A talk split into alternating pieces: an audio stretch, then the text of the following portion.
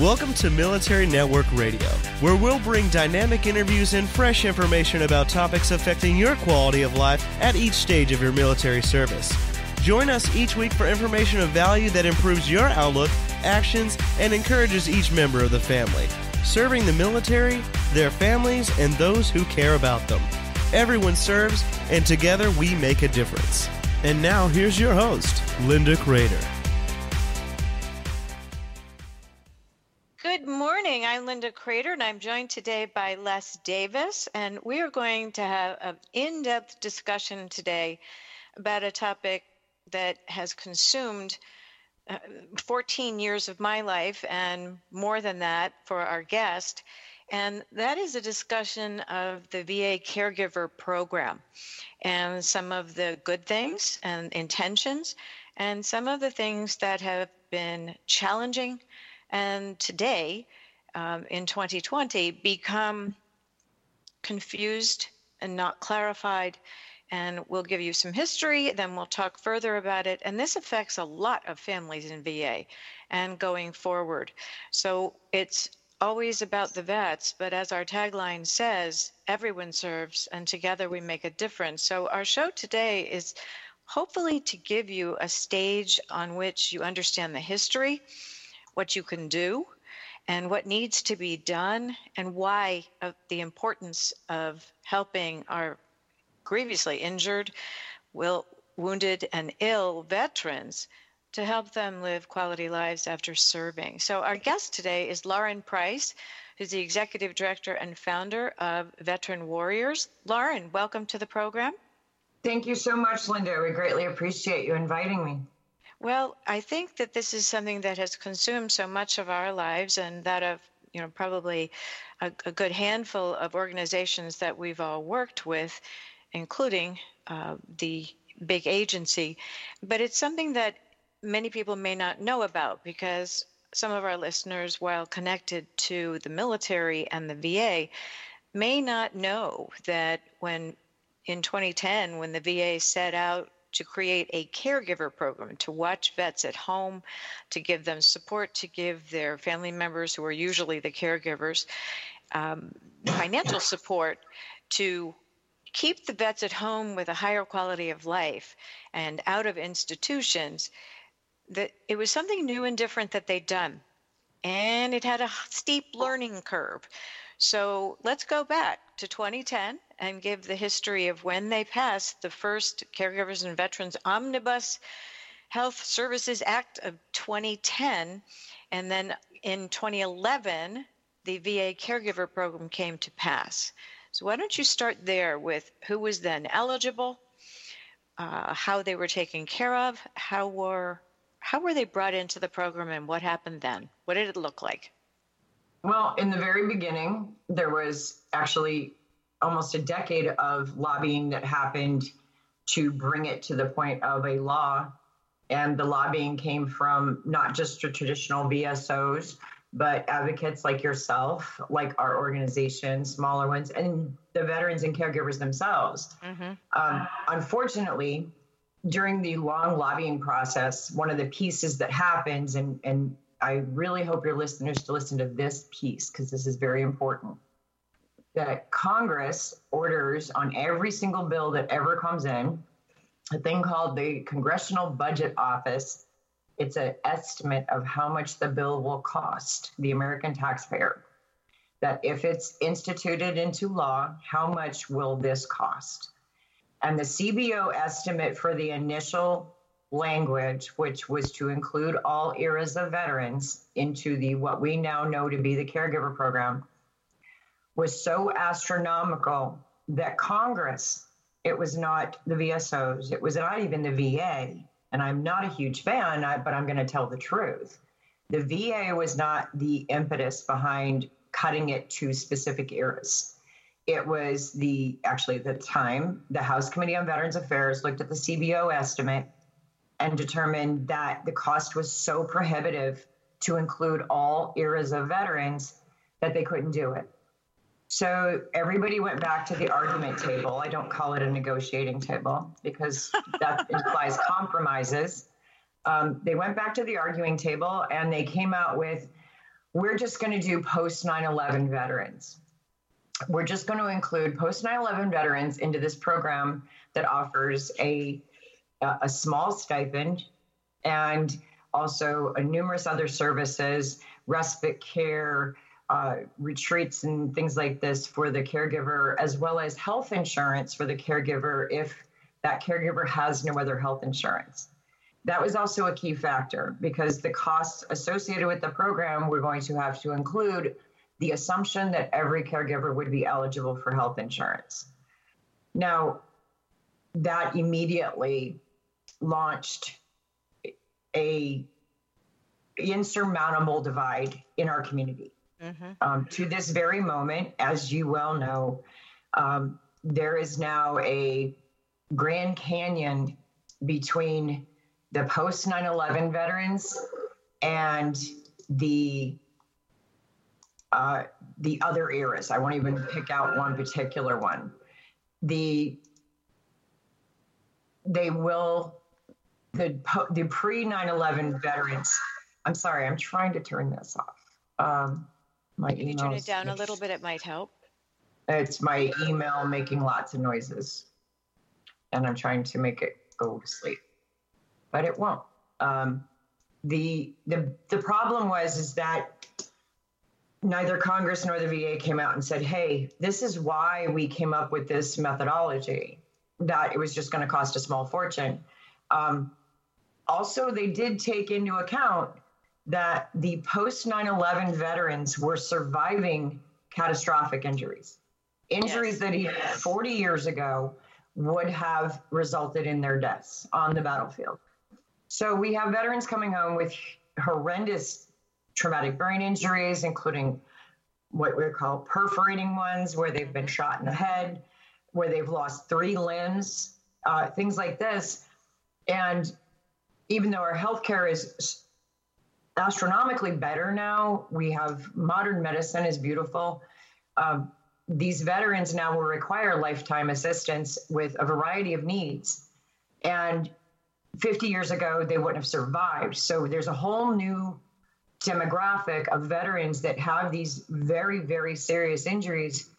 And they chose that this group because of that, mm-hmm. not just solely because of the money but it to this very moment there are individuals out there that just vilify anyone associated with the post 9/11 veteran community. And they they target all of us who are in the trenches trying to fight to get this program straightened out and to have it conform with the intent of the law. Because they're just so angry because now we are going back to 2010 10 years since the law was passed to create this program they have been left out in the cold. And the caregiver program has two parts. One is this section the other is the general caregiver program which va has essentially turned into a redheaded stepchild. They get very little service under that and the caregiver support coordinators in many cases don't even understand that they are supposed to be helping the people in that program, that that's All part right. of their work. Let's talk about communication because I tend to think that one of the big problems in this program has been, you and I have spoken about this before, is that the VA does not communicate with clarity. Oftentimes, the caregivers, because of the education your group, my group, and a handful of others gives the caregivers, they're more knowledgeable than the VA's caregiver support coordinators. And add to that the fact that every VISN can operate the way it wants to. And so there is not uniformity or enterprise wide uh, clarity on what's going on. The one good thing about the original program was that it, it set out eligibility requirements quite clearly. And you could figure out who fits and who doesn't fit. You may not agree with it, but at least you could fit people into understanding why they did or didn't uh, fit into the program, qualify for the program. That's the word I was looking for. And we found, all of us did, that when you talk to someone and said, Well, this is why you were rejected, it says it right here, they understood. But when they're not told and they're given something like, Well, the things you're doing is what a wife would normally do, comments like that enrage the community on top of what you're talking about. Yeah, the the those are spousal duties. Mm-hmm. Um, that was actually a very common line, as you and I and, and countless others of us out in the community um, that we heard. Mm-hmm. Um, that basically, because you were married, you were expected to care for a triple amputee or a profound TBI victim for the rest of your life. And while the general world may say, yeah, you know, you marry somebody for better or worse, sickness or health. And you knew what you were getting into. That's the other line I absolutely love. Mm-hmm. Is no, we didn't know. Nobody knew what we were getting into. And for your listeners who haven't heard me previously on the show or not aware of our organization, um, I am a 100% permanent and totally disabled veteran who's um, some of my injuries are physical, um, and some of them are I have PTSD, but the rest of them are very physical. And when I met my husband, I was physically able to run heavy equipment, um, run the mile in about seven minutes, and now he routinely has to care for me every single day. There is there's something every single day that he has to do to just never mind the whole quality of life thing. So people didn't set out for this. They didn't sign up for this. Well, and, and let me interrupt because we're coming up on a break. Um, Lauren is a a survivor of the burn pits, the upper respiratory things where they were burning everything, including jet fuel and compounds not known to mankind. And it is not acknowledged yet by VA as presumptive or covered. And it, these are additional things that have difficulty. We're going on our first break, and we will be back to discuss further discussions of the VA caregiver program and how we can all help make it better. We'll be right back. Don't go away.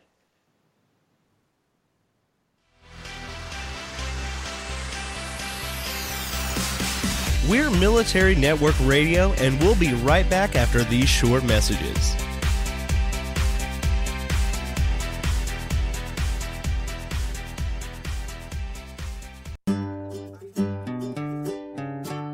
Close your eyes and imagine living your life without limits.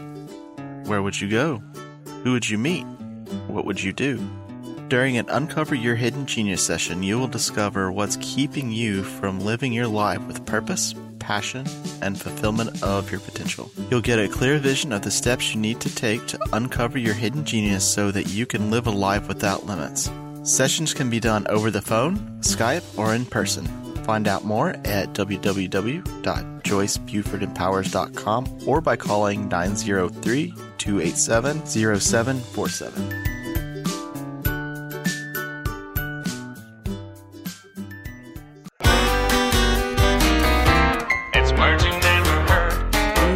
Webster was born in the month of April, and that gives me an excuse to talk about one of my favorite people. The name Webster means female weaver, and it took Noah Webster 27 years to compile his famous dictionary, which was finally published when he was 70 years old. The lexicographer went to Yale University and was the only one of five children to continue past grammar school.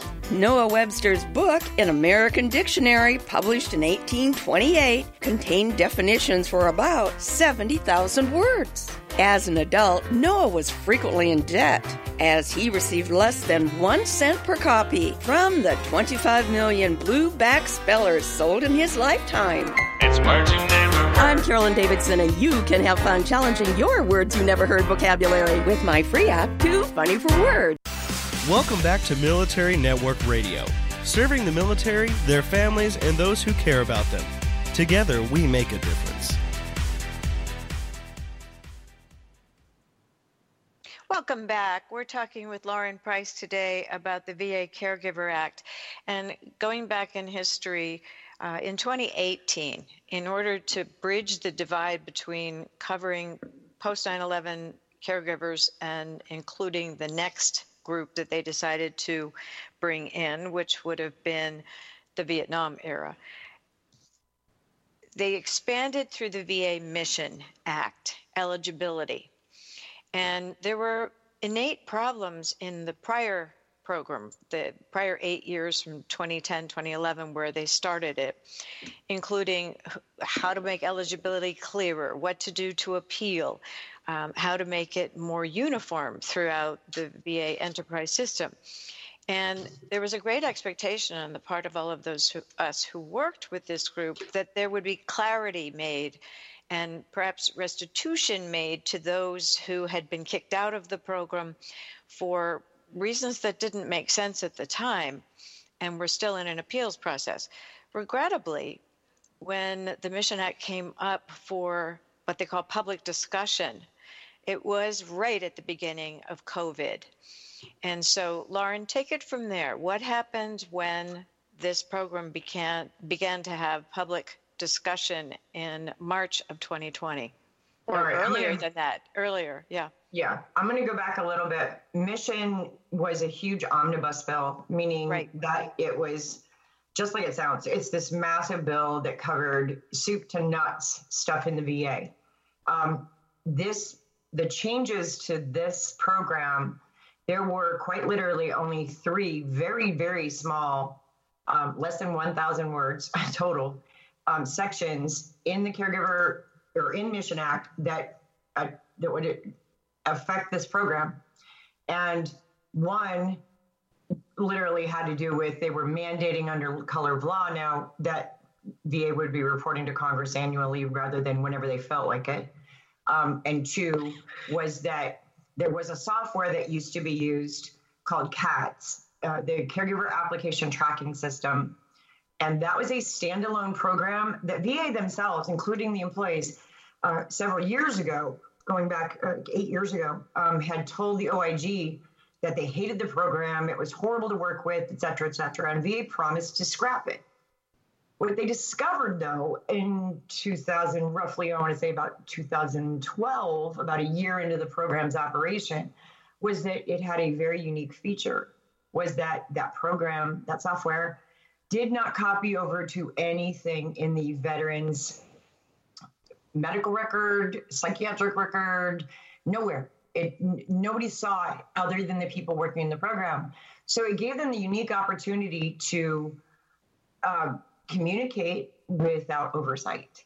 And they utilized that system to communicate about how they were going to and we, the term we we borrowed and have used consistently because it fits is they determined they were going to cull the herd and when i say that um, between 2000 december of 2013 and february of 2017 the va revoked meaning kicked out um, over 40,000 families out of the program. And we, my organization, reviewed over 10,000 cases and actually took on over 4,000 of those that they were unlawfully revoked. They still met all the eligibility criteria, the legal and clinical eligibility, and they should not have been removed. Well, fast forward to 2018, Mission Act is passed into law, and the changes to this program about eligibility solely changed the areas of service that would be eligible. Mm-hmm. It would start on a tiered system, as tiered schedule, rather, excuse me, that would allow uh, first would be it, it, all sounds very counterintuitive, but everything with this program does. Um, that first it would be the Vietnam era, and then two years after they were put in, that the other eras would be allowed to apply. Mm-hmm. And the problem is that the software, they were also that third caveat in the law was that they were going to get new software and that they were going to use a new software that was going to copy to the record, the medical record, so that the veteran and the caregiver and everybody else could actually see what was being communicated in the veteran's caregiver program file. Um, they were allowed, they were permitted to do that first. And they were given a deadline of October 1 of 18 to have it certified to Congress. Upon certification, they were to start taking applications from Vietnam era families. VA, excuse me, the current secretary was called in front of Congress during a hearing, at which time he blatantly lied to Congress. And Congressman Brownley caught him and on the record repeatedly and finally argued with him long enough for him to admit that he um, had made a misstatement about when he had to have that certified to Congress. At that point, they were already a year late. They finally certified the software on October 1st of 2020, two years after they were supposed to. They and let me add to this that it also combined and put into place the non-medical database CATS that you talked about earlier. No, it didn't. Oh, it, it did not. CATS no. is not in there now. CATS it's not in CARMA. Dead. No, CATS is dead. Okay. CATS died. It was killed. Um, October of 2019, October 28th of 2019, they fielded CARMA, which is the new program, which we all laughed hysterically about the name. The name is hilarious. Um, but they they attempted a migration. Right. And to this day, we have yet to get any confirmation that anyone's record properly migrated. People have asked via FOIA and not gotten responses from VA, which is a typical response to a FOIA. Um, I, I will be clear. There's something very important I need to say that the application process, we started off this segment about communication. Mm-hmm. My office went and met with the secretary's representatives in June of 2019. We had constructed, and mind you, I actually have specific criteria. I have credentials. I have done this before. I have built from scratch a completely standalone training system for the DoD for a worldwide system that had to be trained to everyone that handled anybody going into theater. I built it and then I trained the trainers worldwide. I built that for the DoD. I off we built a standalone training system that we offered for free to the VA to train its employees on the new on, on the base law that governs this program right. and how eligibility needed to be assessed. And we offered it for free last June of 2019. Mm-hmm. We were told that that is a, and I'm quoting here, a tall ask and it won't ever happen. That they had no intention of training the employees. At that point, they had just a hair over 600 employees in the program, lest we have not confirmed this because no one will communicate. Mm-hmm. Um, that they have roughly 800 employees now and they have not trained them. They have not communicated with the veteran communicate the veteran community in any way, shape, or form publicly. There's been zero outreach about the Vietnam era being able to apply or what the criteria is. And we have reached out to other organizations. Um, we are looking to set up, we're probably going to be setting up essentially like TED Talks um, doing it virtual because of the current climate in the nation, where we are going to walk through what the eligibility criteria is for people because VA still hasn't done it, and Mission Act was June of 2018. Um, we can't we can't force them to communicate with people when they they were supposed to change the stipend calculation according to these new rules that went into effect and we'll get to that little joy thing um, they changed how they wanted to calculate the stipends, which is a violation of the law, by the way, because it's actually written into the law how that is to be done. They decided to change it. They changed it without warning on October 1 of this year. And they were supposed to do the assessments on the current participants first and then do the siphon change. They didn't warn anybody, they didn't communicate anybody. And when the rank and file caregivers started receiving either odd amounts or their friend did and they didn't, and all these things. And those people were up in arms. VA will not respond to them, they won't answer their questions.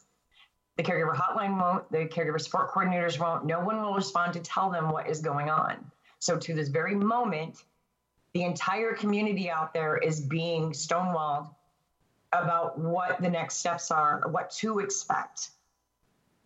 Uh, let's take it further. The eligibility requirements have drastically changed. They didn't just take on new eras and keep the uh, eligibility and make them clearer and more uniform. They drastically changed the eligibility requirements, making them confusing, contradictory. People don't really understand them. And you, as you say, the communication is spotty. I do know that Vietnam veterans are applying at this point. And the big difference in this bill was that they also included injury, uh, excuse me, illness as well as injury. So service connected illness. And that was not conveyed prior to the presentation. So we have to go on another break. But when we come back, perhaps we can talk about how when this went into the comments period, that 200 comments were made and VA denied the grand majority of them. Do you agree with that? Oh, yeah.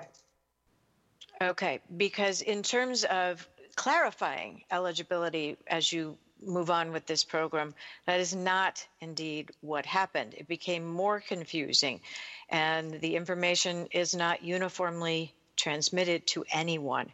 And so you have a group of people who are taking care of injured, wounded, and ill veterans, now of multiple eras, who don't honestly understand what is happening, what is the process, what do you go through. And as Lauren said, the training that's taken place has not been visible or transparent to anyone. So there is really no way to know who or whom to get in touch with. So we're going to go on a short break and then we'll let Les talk a little bit too. and we will come back. Uh, and talk further about the VA Caregiver Program with Lauren Price, Executive Director and founder of Veteran Warriors. Don't go away. This is a big topic in VA these days, and we want to make it clear. We're Military Network Radio, and we'll be right back after these short messages.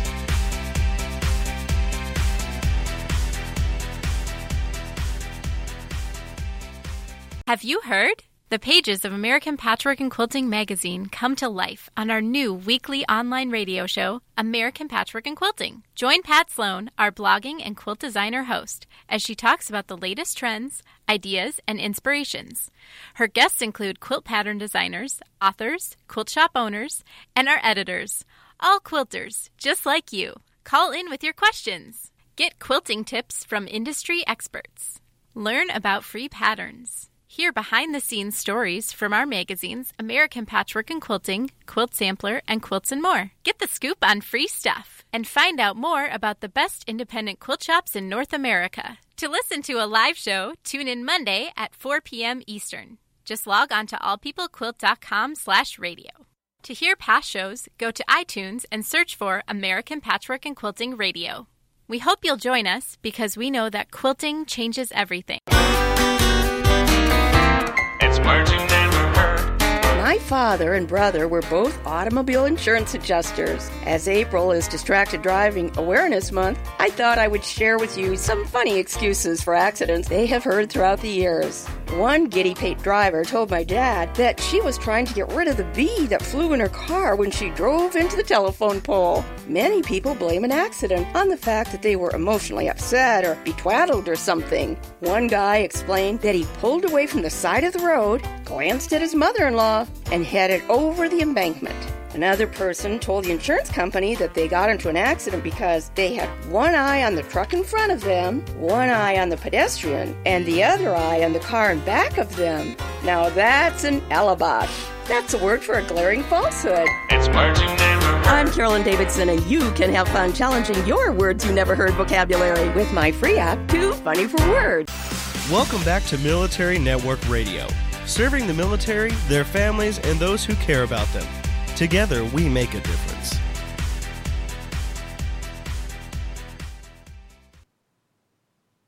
Hey, welcome back, uh, Lauren and, and uh, Linda.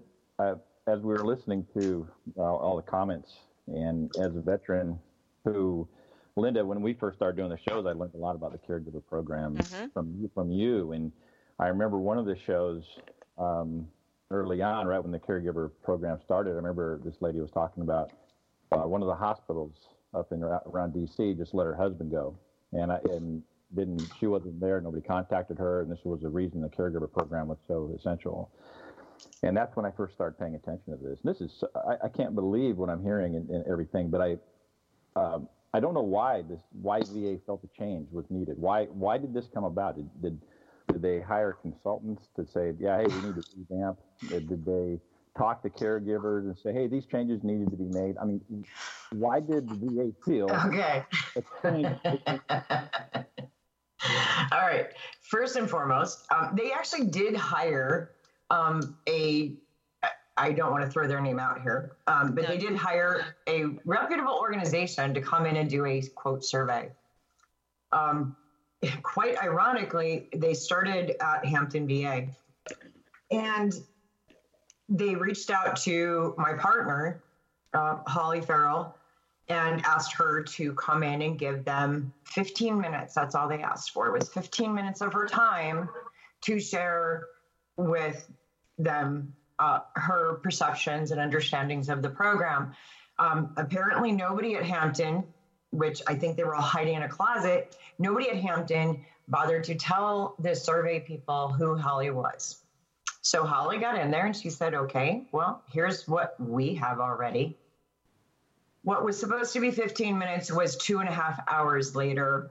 Um, and what they, what Holly took away from it was when the VA tasked this company with doing this survey, they didn't bother to tell them anything about how they actually operated the program. So they went out with this very blind set of perceptions. They VA also even sat what's called the Special Medical Advisory Group, whose meetings are held monthly, and they have a big quarterly public meeting every quarter. Um, those meetings that cost them a million dollars a pop. Um, and they did the same thing to that group. And I have to tell you, we sat in one of their quarterly meetings, and I felt like dumb as a rock in this room of academics and medical and psychiatric community providers who are some of the most brilliant minds I've ever listened to. However, what we learned quickly was the room was uh, the table, the group um, was roughly 17 people, um, taken from all cross sections of the medical and psychiatric community. That VA had also hobbled them with the same blinders. They made recommendations such as doing quarterly in home visits to, to make sure that you had eyes on what was going on with the veteran. They made recommendations that um, offering respite care would be a good idea because caregivers suffer from burnout at a rate of, I'm not joking here, but of five times that of nurses and doctors in the actual medical community because they don't work 24 7. Right. Um, they made recommendations on things that already existed in the program. And while their insight was uh, enlightening for us, what it showed us was that VA was cherry picking so that they could get the information basically on paper to support.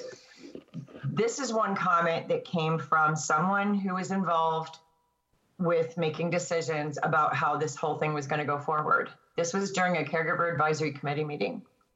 That caregivers really aren't that intellectual or academically trained, and that they needed to be educated, in parentheses, by the people in the program or forced to um, go through budgetary training because none of them are very good with money they seemingly have a chronic problem with managing their finances.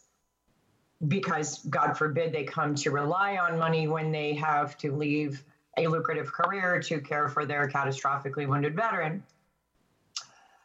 That was just one of the thousands of insults that we've heard come out of the leadership. And they genuinely do believe that the caregivers that are involved in our community are in this for A, a check, and B, more importantly, that most of them are the equivalent of, excuse me, ever seen the website called People of Walmart? No. Um, yeah, our our caregivers have been equated to that, and the the part that infuriates me and challenges my partner Holly, she has she has the challenge of keeping me in my seat and out of jail.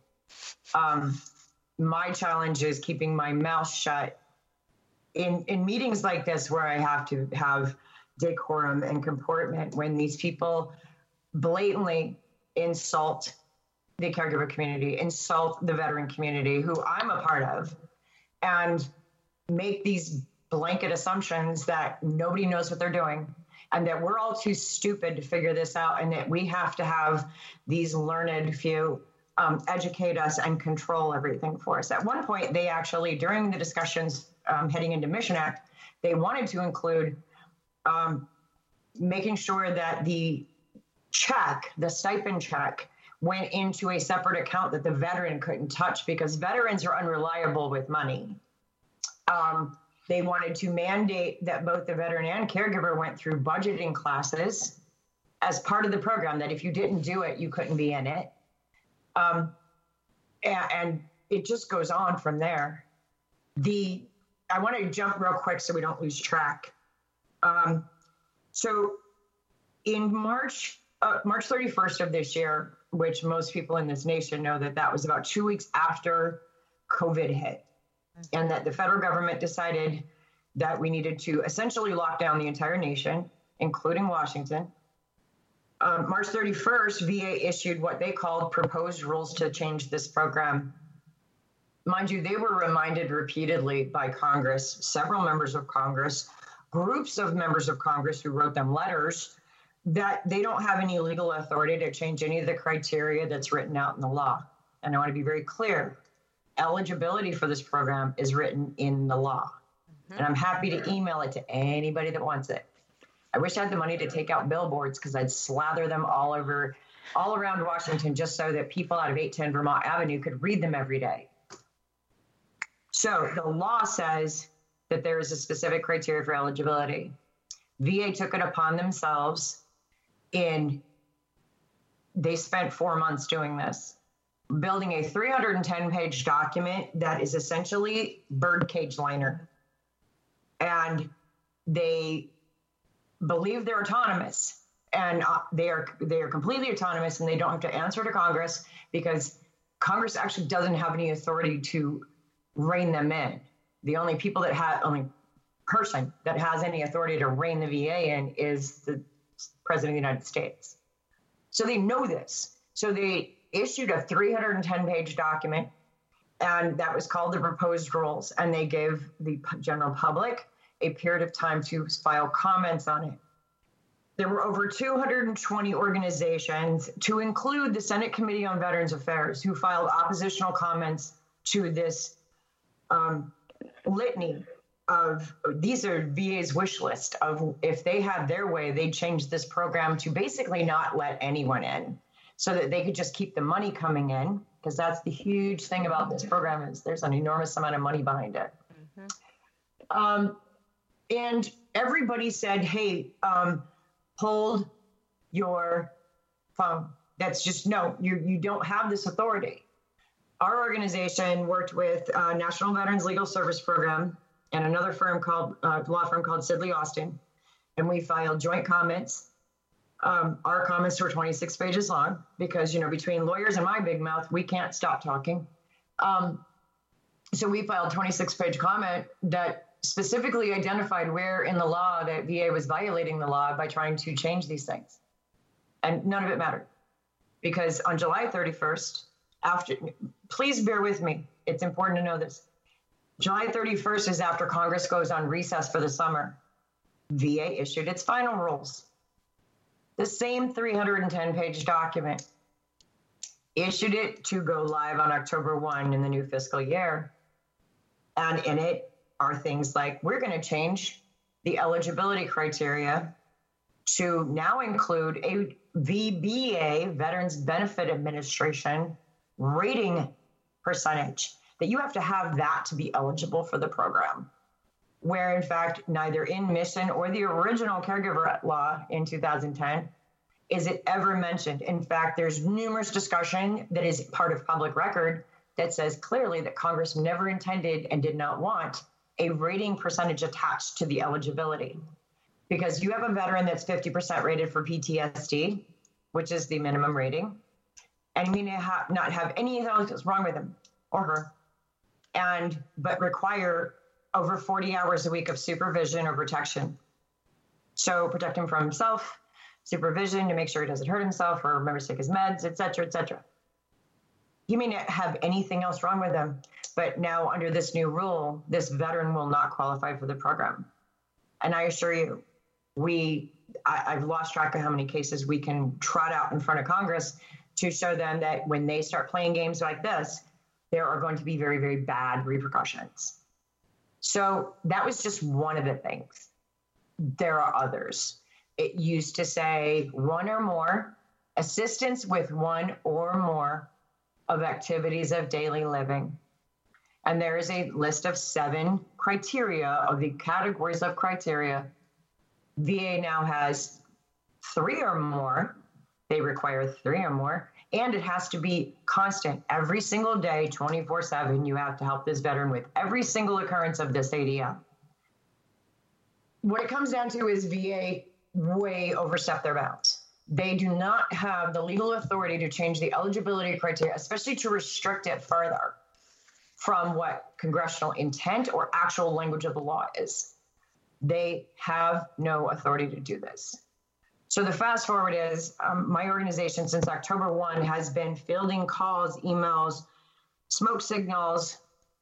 Um, the only thing, fortunately, we haven't had yet is somebody show up at the door um, of rabid, and rightfully so, rabid caregivers who can't get communication from VA. They absolutely just flatly will not communicate with them. Lauren, we have to Um, stop. We're going on a break. Okay. Uh, last break. We'll be right back, and Lauren will continue to discuss some of the things that have changed and what we need to look for. Stay with us. We're Military Network Radio, and we'll be right back after these short messages.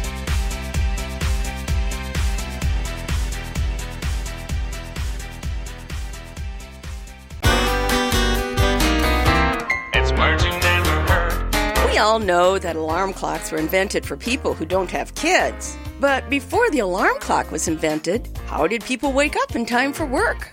Previous to the alarm clock gaining popularity, people in Britain and Ireland might have been awakened each morning by a knocker up. A knocker up was a person that was paid a few pence a week to wake up slugabeds and clinomaniacs. Those are people who like to sleep in. Knocker ups used pea shooters to roust folks who were oversleeping and long bamboo sticks to reach windows on higher floors. It was the responsibility of the knocker up to not leave the window until they were sure their client didn't go back to sleep, even if they had matutolypea, otherwise known as waking up on the wrong side of the bed. It's words you never heard. I'm Carolyn Davidson, and Words You Never Heard has been brought to you by the Bariatric Surgery Center of Dallas. Valentine's Day has been celebrated in different ways around the world. In Italy, one tradition suggests that the first man a single woman sees on Valentine's Day was the man she would eventually marry. What's a word for the first person you see after you leave the house in the morning? A quaaltagh. In South Africa, some women pin the name of their love interest on their shirt sleeves, following an ancient Roman tradition known as Lupercalia. This is how South African men learn of their secret admirers. In America, it is widely believed that if women don't receive a gift of candy, flowers, or a card from their guy on Valentine's Day, he's probably going to get dumped. This is usually the cause for a charrette or an 11th hour effort by men to buy their woman a Valentine's gift. It's merging never hurt. I'm Carolyn Davidson, and you can have fun challenging your words you never heard vocabulary with my free app, Too Funny for Words. Welcome back to Military Network Radio, serving the military, their families, and those who care about them. Together, we make a difference. Welcome back. One of the things that Lauren mentioned is very key to this is that suddenly now there is a requirement that the VBA rating system is used within these eligibility requirements. And some of these very serious ratings max out at much lower ratings. Lauren, let's go into that a little bit. Um, we actually got a case yesterday because of the publicity that's going on around this. We're being inundated. Guy reached out to us that he's been denied for the program. Um, he's rated for 40% for a, which is the maximum allowed for a service connected chronic bowel obstruction. And without getting into the details of that, but that is the maximum allowed scored for that. It it very significantly impacts his life. His wife has to provide an enormous amount of care. He's in and out of the hospital at least once a month. Um, they're threatening surgeries and all these things. And he is a post 9 11 veteran, but he's been denied for the program because he they've already told him because he never applied before until after the blurbs. He saw you know some vsos are you know talking about the changes coming. So he saw something with one of the vsos that come october 1 he could apply. He didn't understand that he actually was already eligible. Um, they've told him the va told him the caregiver coordinators have said well you're not 70% for it so therefore you're not eligible um, that they don't have the authority to do this. So to be very blunt, there's a few things that we've we've already went over. They they they did not publish that here's the list of criteria that make you eligible for this program. They took the existing eligibility, twisted it sideways, and then put a lot of double talk in it so that no one and I have yet to meet and I, we're working with five attorneys on what we're doing right now, and none of them can figure out exactly what VA is trying to come up with for eligibility. And these are very, very uh, astute attorneys who deal with VA every day, and they know VA language. There's no current scoring methodology. They spent 310 pages to come up with this garbage and did not come up with a scoring methodology for eligibility. They had one before, but now they don't. They have, they wanted to throw that away because they use everybody gets them to use their own. They refuse, VHA providers routinely do not have any comprehension of how the rating system works on the VBA side. They don't know that, you know, like a bowel obstruct, chronic bowel obstruction caused by a service connected injury that maxes out at 40%. And the people that wrote this garbage they don't understand that either. And to be blunt, they did not include VBA in this discussion. They did not bring over the undersecretary of VBA. That person had no involvement in this. And we're going to say, you know, people that require the minimal assistance, we call them, you know, tier one level. Um, and I'm going to not name names, but um, Linda, you know who it is. Um, there's a VSO out there. Um, he's actually very, very well known.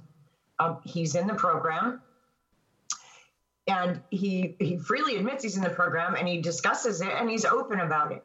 Um, he's a tier one, meaning that his caregiver, which is his wife, provides about 10 hours a week of assistance to him because his job working for a VSO, they provide him a paid assistant so to be very transparent, you know, he has someone taking care of him during working hours that is paid by another party, so he doesn't try to claim that. The he doesn't require he's he's very very self-sufficient except for the fact that the guy's in a wheelchair. So there are things that because he's in a wheelchair and he's he's a paraplegic, so there are things that he needs assistance with randomly throughout the day. Um, VA doesn't take any of this into account anymore because that tier one level is basically going to disappear completely under this new eligibility criteria. And the last thing I want to say about this whole thing on this part is that we have long stated and very publicly discussed there's a thing called scaffolding. And just exactly what it sounds like, you don't even have to understand it for in the medical community.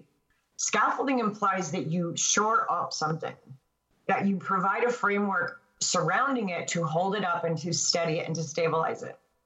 And that's what this was intended to be. This program was intended to be a scaffolding system jointly with VA and the family of the caregiver or of the veteran to create the scaffolding to allow the veteran the furthest and most stabilized recovery they could achieve and for them to live the best possible life they were capable of. That was the purpose.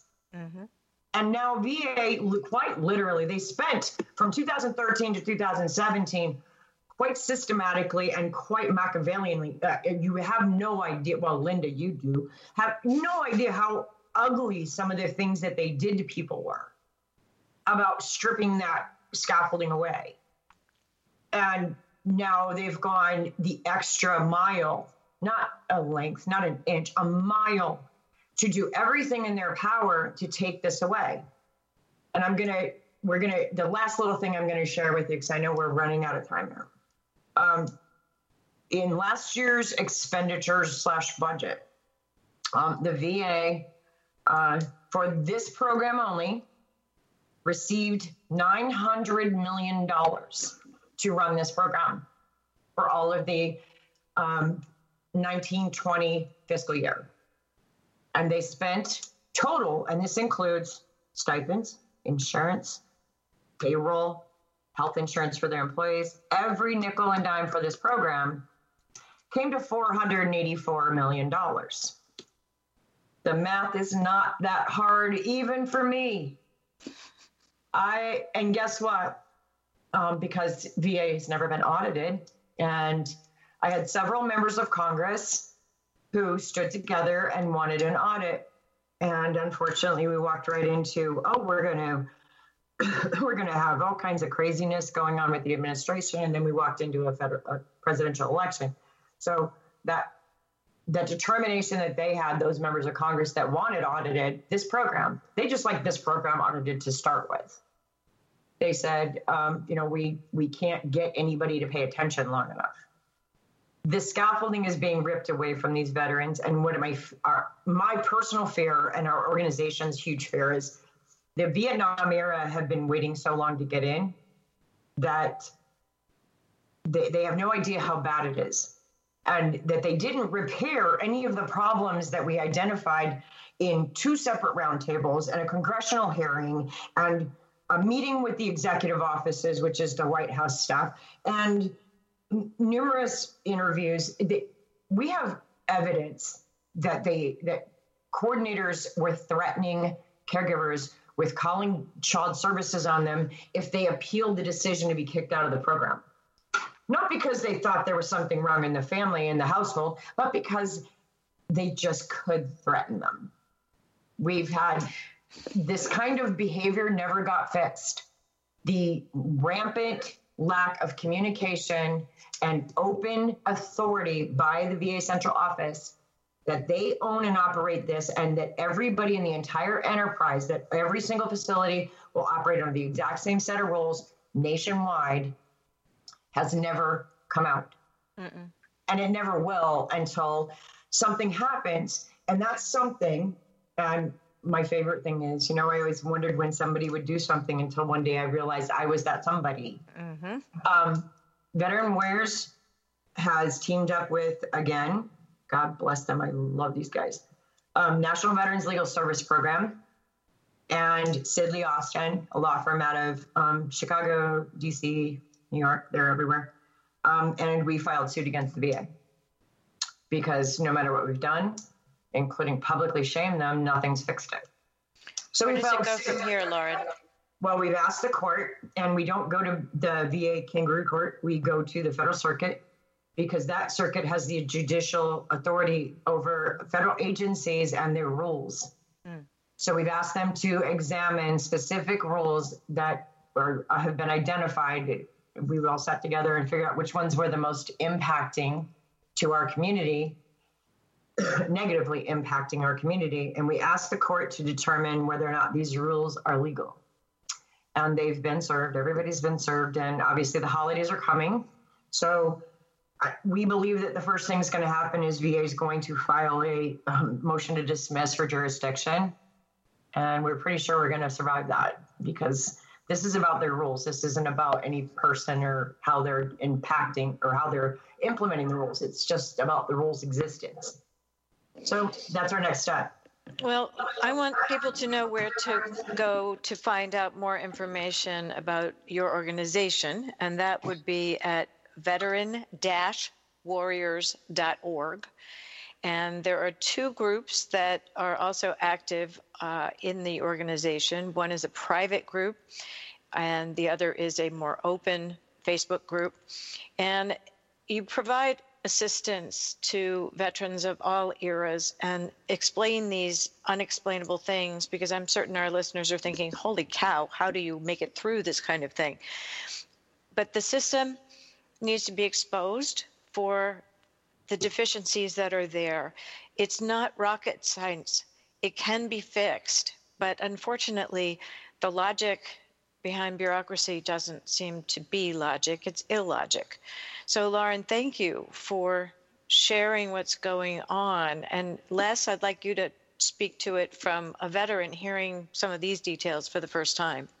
Uh, first time, I, I am so frustrated hearing this. I I'm sitting here and I, I'm I'm faceless. I, I um my face is red. I'm I'm kind of pissed off that this is go, that um, this is even going on. I don't know why the change was needed. Um, we we've talked in other shows about how important this is. Uh, it just reverts back to uh, how hard it was for veterans, and how bad the hospitals were back then, and even to seek very simple care. It seems like when something's working, and they just throw money at it, and the money never seems to reach the veteran or the care. This is this is like we're back in the '60s again.